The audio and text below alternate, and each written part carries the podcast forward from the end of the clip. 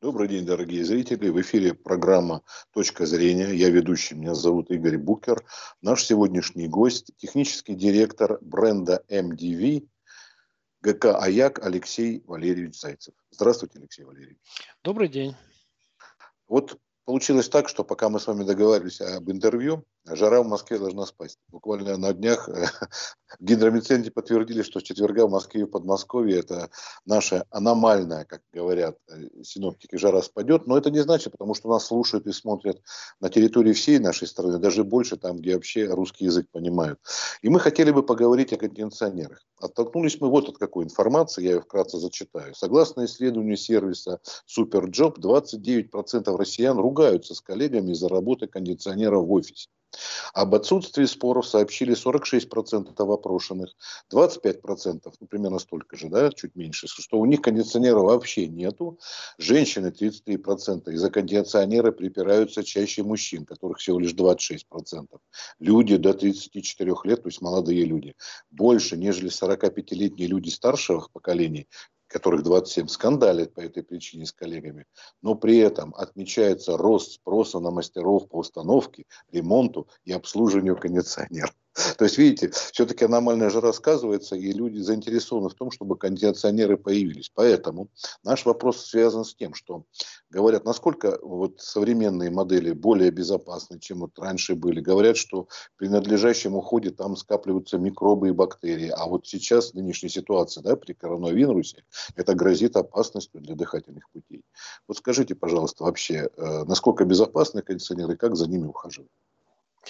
Ну, на самом деле, если мы рассматривать будем именно кондиционеры, которые в понимании обычного пользователя, то, как правило, это сплит-системы, мультисплит-системы, либо системы ВРФ, ну, где есть ярко выраженные внутренние блоки любого типа.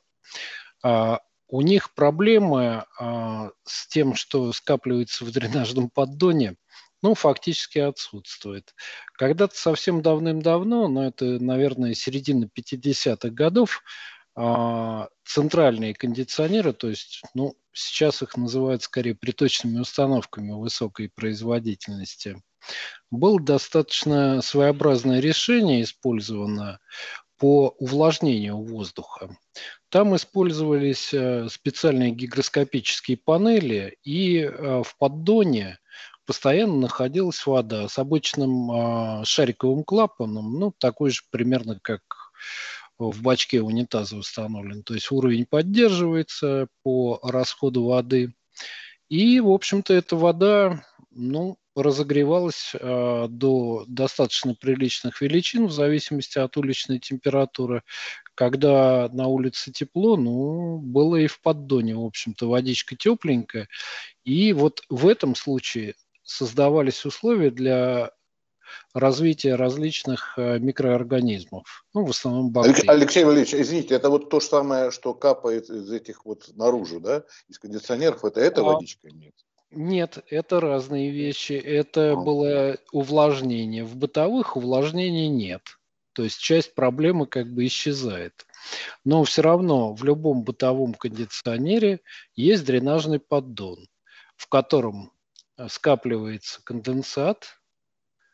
При охлаждении воздуха в комнате, когда работает кондиционер, из воздуха конденсируется влага, и она скапливается в дренажном поддоне, и, как правило, самотеком, либо через дренажную помпу удаляется либо на улицу, либо в специальные стояки в некоторых домах, снаружи проложенные, либо в канализацию, в зависимости от того, как было возможно сделать дренаж. Но кондиционер работает в режиме охлаждения, и вода, которая есть, конденсат в дренажном поддоне, достаточно прохладная. Ну, то есть ее температура не превышает там 10-12 градусов Цельсия. В такой воде, при такой температуре, единственное, что может развиваться, это не микроорганизмы, тем более не болезнетворные. Это в лучшем случае, ну, то, что есть в воздухе из водорослей. Скорее всего, сине-зеленые, которые мы можем наблюдать, когда зацветает вода в водоемах. Ну, соответственно, максимум в необслуженном кондиционере даже за много лет появятся сине-зеленые водоросли. Медики вроде никаких противопоказаний, ну, разве что и намазаться этой жижи, которая иногда бывает в прудах, и постараться обсохнуть. Ну, может быть, какая-то аллергическая реакция возникнет, хотя вроде явных данных на этот счет нет. Ну, то есть не критично для здоровья, да, так скажем. Не критично абсолютно. То, что ранее были разговоры где-то до середины 70-х, середины 50-х, там своеобразная бактерия была легионелла, которая плодилась именно в центральных. Но и то сейчас даже центральные кондиционеры обладают секциями увлажнения, которые не позволяют ничему, в общем-то, плодиться в этих секциях. Там либо горячий пар подается, либо распрыскивается вода форсунками под очень большим давлением. Ну, форсунки примерно как в автомобиле, там мельчайшее распыление, и в поддоне влаги фактически, ну, минимальное количество. Как только увлажнение выключается, поддон просыхает. То есть будем считать, что он сухой. Даже те вот крупные модели, они, собственно, не могут повлиять на здоровье. Никакая живность, микроорганизмы там не заведутся. Конечно, в бытовых, если их совсем не обслуживать, сине-зеленые водоросли при своей жизнедеятельности выделяют достаточное количество продуктов жизнедеятельности, которые, в общем-то, дают характерный неприятный запах, запах затхлости, сырости, вот такой. Поэтому обслуживать, конечно, необходимо. И то, что вы говорили по поводу спроса на рынке труда по сервисникам, которые работают с кондиционерами, да, это правда. Люди начинают понимать, что, как и автомобиль, кондиционер необходимо проводить техническое обслуживание. Ну, хотя бы минимум один раз в год, но как обычно лучше, то это 2 раза в год. Вы, кстати, кондиционеры устанавливаете не только в офисах и в домах, в жилых помещениях, но и на автомобиле, наверное? Нет, наша компания занимается комфортным кондиционированием, то есть для помещений. И, собственно, у нас, поскольку статус все-таки дистрибьютора, у нас нет монтажной группы, монтажом занимаются наши дилеры. У них, ну, то есть те, кто ближе к конечному пользователю. И, соответственно, вот у них уже есть монтажные бригады. Да, ставят в квартиры, загородные дома, коттеджи, таунхаусы, офисные центры. В зависимости от типа помещений выбирается и, собственно, тип внутреннего блока, и тип вообще системы. То, что вы говорили по опросам, когда часто припираются сотрудники, находящиеся в одном помещении, кому-то в одном углу даже немного жарко, а кому-то слишком холодно, на это влияют и личные ощущения человека конкретного, также и влияет неправильный выбор типа внутреннего блока. То есть если в густонаселенном open space, ну, чаще всего именно такой тип офисных пространств, используются, допустим, внутренние блоки настенного типа, ну, в общем-то, всегда найдутся недовольные климатом в помещении. Алексей Валерьевич, не в обиду, а вот наоборот, поддержку вашу. Потому что, вот помню, едешь ты в электричке, и открыто кто-то окно, кто-то скажет, закройте окно, меня продует. Поэтому дело не в кондиционерах, а действительно вот чисто субъективное восприятие. Меня продует, мне надует, мне неприятно, а другому мне жарко. Так ну ли? Да. Ну и вот второй момент все-таки существует, который тип внутреннего блока имеет каждый тип. Свое распределение воздушных потоков. Для перенаселенных офисов все-таки предпочтительнее либо канальный, либо кассетный тип, ну, то есть те, которые фактически не видны. А вот настенные внутренние блоки, ну, к сожалению, они достаточно острый воздушный поток дают, ограниченный по ширине и достаточно большой по длине. Плюс сама геометрия этих блоков дает возможность только минимальной регулировки воздушного потока, как правило, либо вверх-вниз автоматически и чаще всего 50/50, либо вручную, вправо-влево, либо автоматически. Но все равно слишком своеобразный воздушный поток, он годится скорее для бытовых помещений, для магазинов, кстати, часто, особенно некрупных, используется, но для все-таки офисных не очень это хорошее решение. Вы имеете в виду магазины, складские помещения или там, где приходят покупатели и продавцы? Товарные залы, собственно, торговые залы, да. Конечно, тут надо учитывать еще такой фактор, что тип блока все-таки выбирается клиентом, и когда клиент видит цифры раза в 1,5 больше с использованием кассетных блоков, как вы понимаете, конечно, он будет устанавливать настенные, ибо это дешевле, и директор крупной компании вполне может на комфорт сотрудников немножко так, не смотреть, скажем так. Хорошо, а скажите, я сошлюсь на один пример. Был у нас в службе безопасности здоровенный парень, 2-метрового роста, нижней стойки акробатов, когда начинал в цирке. Так он, знаете, болел, простужался, говорит, когда в машине ездил с кондиционером, стоило ему заменить не машину старенькую, а кондиционер, как болезни прекратились. Тут с чем это может быть связано? Может быть, у него какая-то зависимость случайная появилась, но он говорит, смотри, прекрасно езжу, и все нормально, не болею. В жару включаю кондиционер, новый. То есть современные модели, они в этом отношении более как-то безопасны или еще что-то там, можно ли сказать, сравнить? Я не помню, конечно, года, тут не в этом даже дело. В принципе, действительно, за последние, скажем, порядка 10 лет сделан достаточно большой шаг в сторону увеличения комфорта. Очень на многих моделях кондиционеров, которые применяются в том числе в быту, чаще всего в быту, стали устанавливать устройство, которое может называться по-разному, либо Intelligent Eye, либо Smart Eye, умный глаз чаще всего его называют. Это устройство, которое позволяет использовать следующие функции. Это устройство видит нахождение, расположение человека в комнате и в режиме охлаждения старается убрать от него воздушную струю блока. За счет этого мы не получаем излишнего переохлаждения, и, соответственно, вероятность заболевания сильно уменьшается. Второе. Уже побольше, лет 12-15, используется режим температурной компенсации, либо регулируемый, либо он фиксируемый. Как известно, если у пола температура, к примеру, 20 градусов, то при высоте потолка 3 метра в помещении у потолка температура будет 23 градуса. То есть, грубо говоря, 1 метр, 1 градус температурного перепада.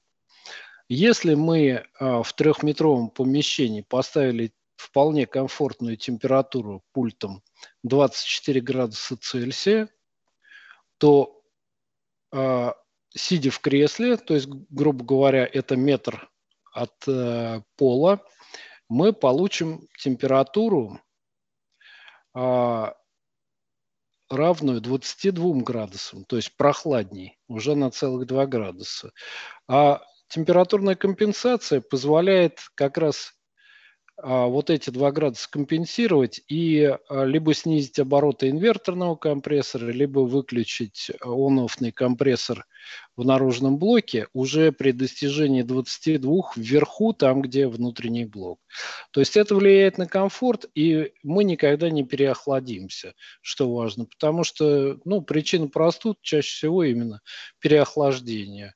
И еще есть момент, который также влияет на заболеваемость именно простудными заболеваниями. Это излишнее увлечение установкой температуры.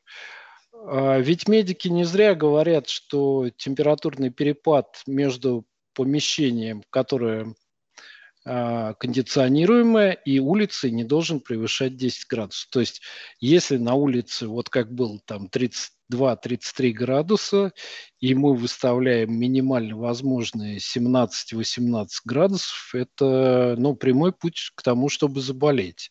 А если 33 мы выставляем 23, там 24 градуса, то по большому счету вряд ли мы заболеем. Да и еще такой момент. Тарифы на электроэнергию растут.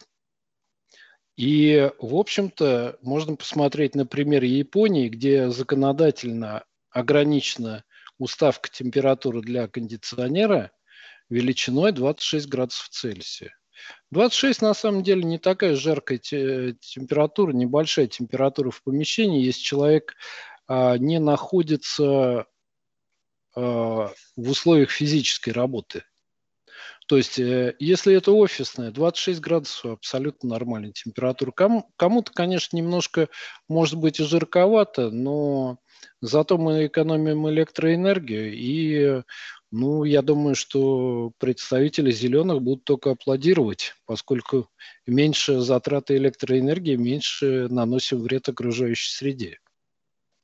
И новые кондиционеры также. У них есть еще определенные особенности. Если мы ночью пользуемся старыми моделями кондиционеров, но старые это действительно район 12-15 лет, у них не было толкового ночного режима. Им все пользовались, но ночной режим означал, что, включив его, я через 8 часов получу выключенный кондиционер, и только лишь. Обычное время сна, среднестатистическое. В более современных моделях уже используется достаточно простой алгоритм. То есть, если я выставил ночной режим и температуру 24 градуса, то первые 2 часа будет кондиционер автоматически повышать эту температуру на 2 градуса. Полградуса за каждые полчаса. То есть, когда я уже буду спать, в этой фазе будет температура не 24, а 26. Но за 2 часа до окончания 8-часового цикла температура начнет снижаться, также на полградуса за каждые полчаса. И к моменту, когда я проснусь, я буду вполне свежий, температура будет 24 градуса. То есть, это тоже на самом деле работает на здоровый сон, на здоровье. А вот как специалист, именно технический директор, так нас представили, Алексей Валерьевич, что бы вы посоветовали, на что прежде всего обращать внимание при выборе кондиционера для жилого помещения, домашнего использования? В спальне или в кухне, какие там разницы могут быть, да, для, не знаю уж, если большое помещение, ванная там и так далее. Вот могли бы какие-то основные советы нашим зрителям сказать? Основные советы все-таки. Кондиционер требуется в жилых помещениях только там, где есть постоянное присутствие человека. К примеру, ванна, кондиционер ставить явно не нужно. По той причине хотя бы, что очень высокая влажность, и большая часть производительности кондиционера будет уходить на удаление влаги из воздуха. И можно легко промахнуться с подбором кондиционера по производительности. То есть там достаточно вентилятора обычно, вытяжки, да? Да, вытяжка вполне справляется, удаляет избыточную влагу. Удаление влаги для человека повышает комфортность.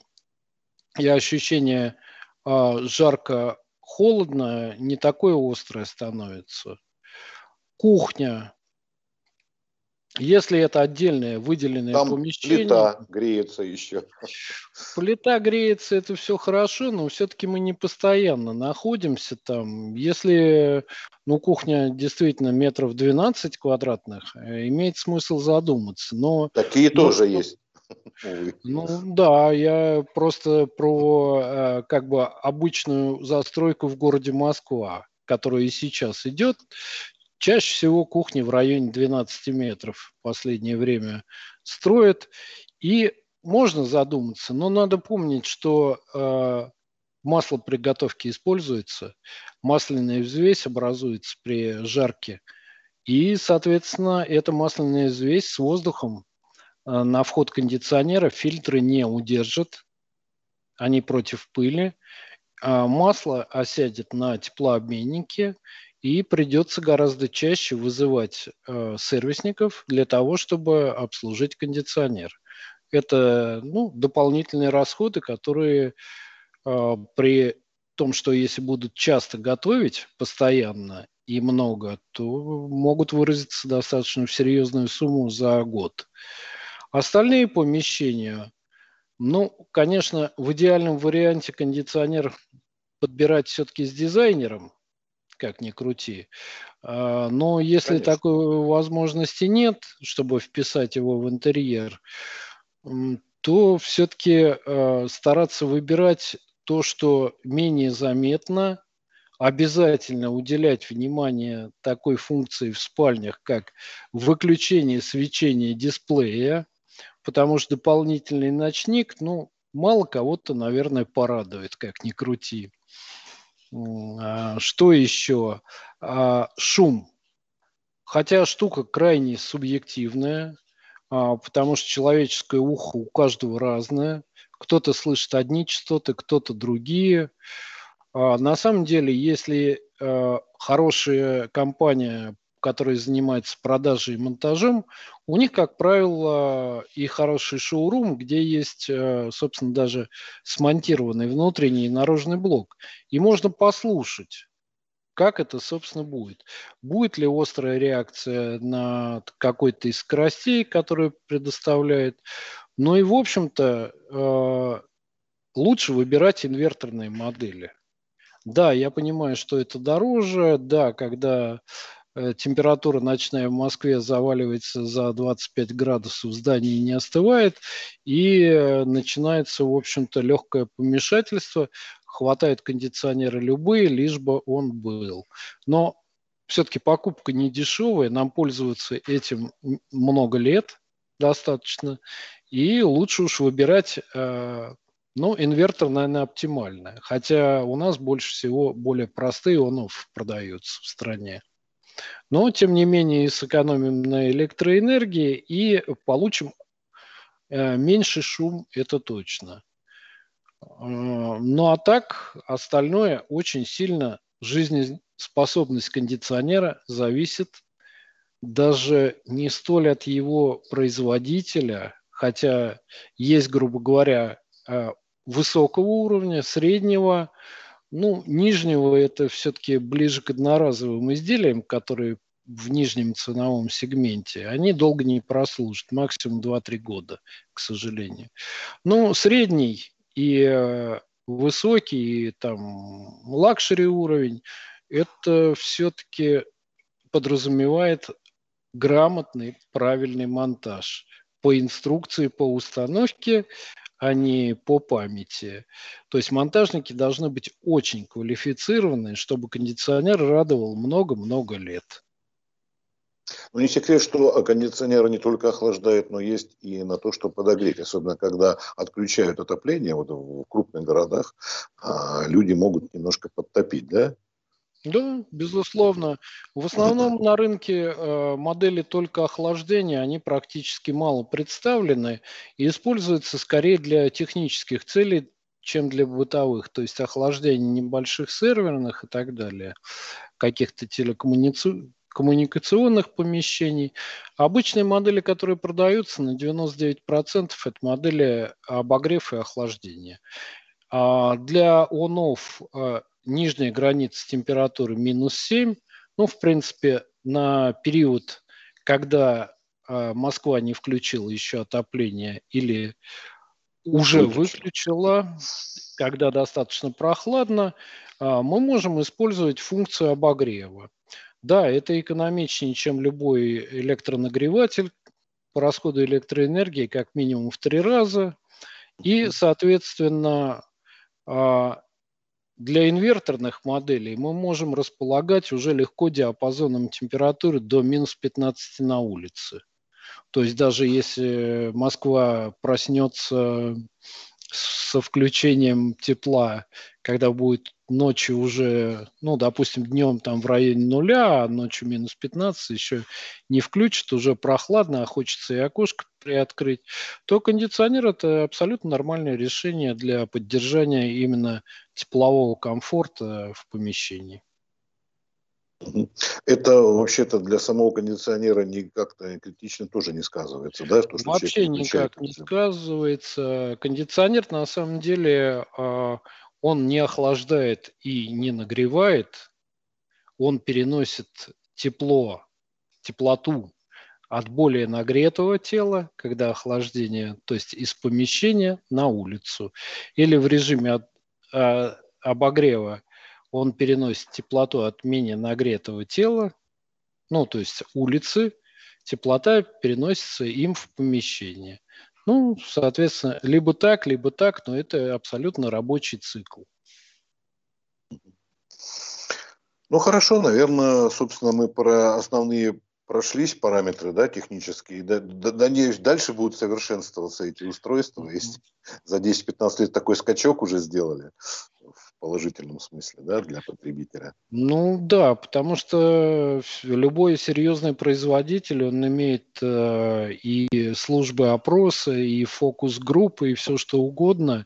И даже те компании, которые работают с производителем напрямую, то есть дистрибьюторские, им регулярно приходят определенные опросы, что улучшить, что применимо, на ваш взгляд, собирают всю эту информацию и дают задания отделам разработок на увеличение функционала, там, вплоть до дизайна даже.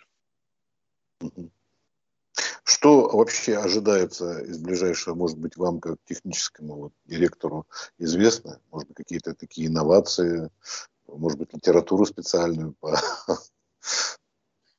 Ну, специальная литература, собственно говоря, она уж очень сильно узкоспециализированная, то есть это либо какие-то учебники, либо сервисная документация. Ну, и... вместо шума, допустим, музыка будет играть, чем любая. Ну, подобные модели, да, в китайском сегменте, в сегменте китайских производителей они, безусловно, присутствуют, то есть там встроен обычно Bluetooth-модуль и усилитель звука и какой-то динамик. Качество, конечно, желает оставлять лучшего, но как фоновый звук, ну, вполне себе употребимо. Кто особо не заморачивается на качестве звука. Но на самом деле больше работы проводится по снижению шума, потому что есть модели, которые, допустим, в ночном режиме обеспечивают и 20, и 18 децибел даже. Это не проблема. Это, конечно, ведет к некоторому увеличению стоимости, но фактически это один из критериев, над которым очень сильно работают все отделы разработок, то есть снижение шума. Сейчас уже не так боятся габаритов внутреннего блока, то есть в общем и целом, чем крупнее внутренний блок, если брать два блока или три одинаковой производительности, то меньше всего шум будет у того, который крупнее. У него будут ниже обороты вентилятора, соответственно, будет меньше аэродинамический шум, потому что в основном внутренний блок мы слышим аэродинамические шумы, то, что воздух проходит через блок. Ну вот все работают, в принципе, современные кондиционеры, если посмотреть, внутренние блоки, они гораздо крупнее, чем те, которые были еще 15-20 лет назад. То есть, если я вас правильно понимаю, идет речь и о дизайне, а вот о шумоподавлении, а вот сокращение электроэнергии потребления.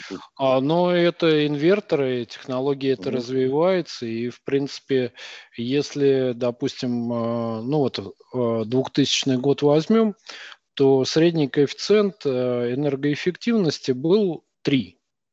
То есть, если мы, допустим, внутренний блок производительностью 3,3 киловатта, мы затрачивали примерно 1,1 киловатт электроэнергии.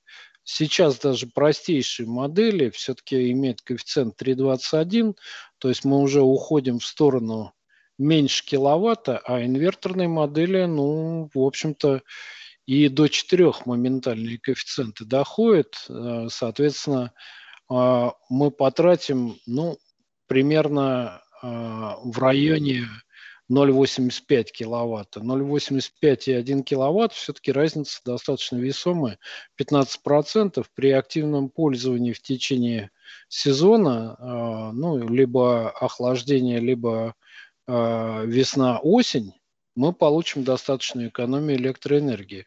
К этому все стремятся, плюс к этому подстегивает не только желание производителя быть самым лучшим, но и не надо забывать о том, что Евросоюз, США, ну как крупные рынки, которые потребляют много бытовых кондиционеров, они ставят определенные законы, выходят все новые и новые нормы, которые запрещают использование неэнергоэффективных моделей. В Европе, допустим, on-off модели до 12 киловатт производительности в принципе запрещено уже достаточно давно продавать. То есть уже только инверторный, только высокоэффективный. Все нацелено на снижение расхода электроэнергии, в том числе и использование новых хладагентов. Ну да, имеет смысл разово потратиться на дорогой кондиционер, чем платить за электроэнергию, которая и только растет и постоянно. Понятно, ну, для потребителя. Да. Вот.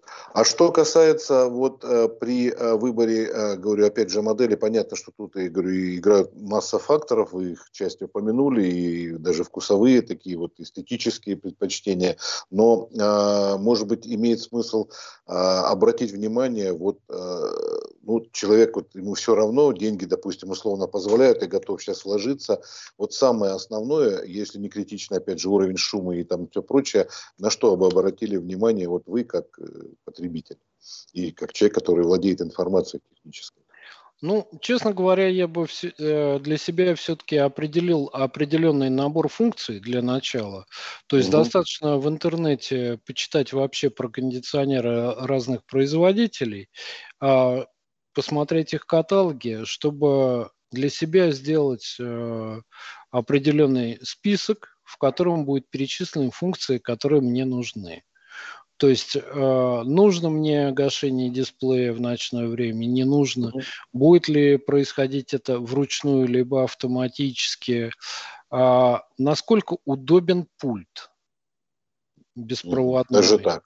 Да, потому что некоторые пульты имеют крайне невзрачную эргономику, в руке не лежат, так скажем. Это тоже может оказаться важно и оказаться весьма неприятным сюрпризом, когда будешь пользоваться кондиционером. Плюс к этому все-таки часто очень, ну, последнее время Wi-Fi управление кондиционером, удаленное управление кондиционером, оно требуется. Когда-то это была такая особенность скорее для техногиков, чем для обычных пользователей. Но сейчас, в общем-то, проблем никаких нет. По Wi-Fi подключаешь внутренний блок кондиционера, управляешь им удаленно, можешь не пользоваться достаточно неудобными и невнятными таймерами, которые там комплектны, то есть подготовить помещение к моему приезду, а все-таки выбрать Wi-Fi управление и полностью хоть за какое время там, ну, подготавливать помещение, подготавливать комфортные условия в помещении. Это тоже важный фактор, это дополнительное удобство для пользователя. Собственно, что еще? Ну, все-таки посмотреть вживую. Интернет-заказ – это замечательно, но нашел бы время, чтобы проехать по некоторым компаниям, посмотреть разных производителей. Пластик, он вонючим уже давным-давно не бывает. Пластик бывает весь в основном качественный на 99%, но он бывает потолще, потоньше. Чем больше толщина пластика корпусных панелей, ну, в разумных пределах, естественно, тем меньше мы услышим скрипы при термическом расширении, когда внутренний блок при работе либо охлаждается, либо нагревается. Щелчки малоприятные, они могут быть. Ну, еще все-таки, кроме внешнего вида, посмотреть и оценить, достаточно ли мне, допустим, если я планирую в квартиру, ну, минус 15 при центральном отоплении, граница по работе на обогрев, вполне достаточно. Если это загородный жилой дом, я бы обратил внимание, ну, не жилой, а вот скорее не постоянного пребывания, скорее что-то вроде дачного чего-то. Обратил внимание на другие функции, которые есть. Это, допустим, поддержание температуры антизамерзания, там либо 7, либо 8, либо 12 градусов, чтобы не переохлаждать, собственно, помещение. Ну и температурный диапазон при работе на обогрев я бы выбирал, ну, минус 20, минус 25, это для Московской области. То есть вот какие-то разумные вещи. Но опять это нужно делать для себя определенную выдержку из всех данных, которые представлены в каталогах, всех функциях. Ну, внимательно посмотреть, коль скоро уж мы тратим хорошую сумму денег, ну, лучше получить правильный продукт, который под себя. Пусть там какие-то избыточные функции будут, которые, может быть, не очень и потребуются, но важные для себя, они должны быть обязательно. Большое спасибо, Алексей Валерьевич, за беседу. Надеюсь, она поможет нашим и потенциальным покупателям, которые к вам обратятся за помощью. Вот. Всего доброго, не болейте, удачи вам, успехов. До свидания. Удачи, успехов. До свидания.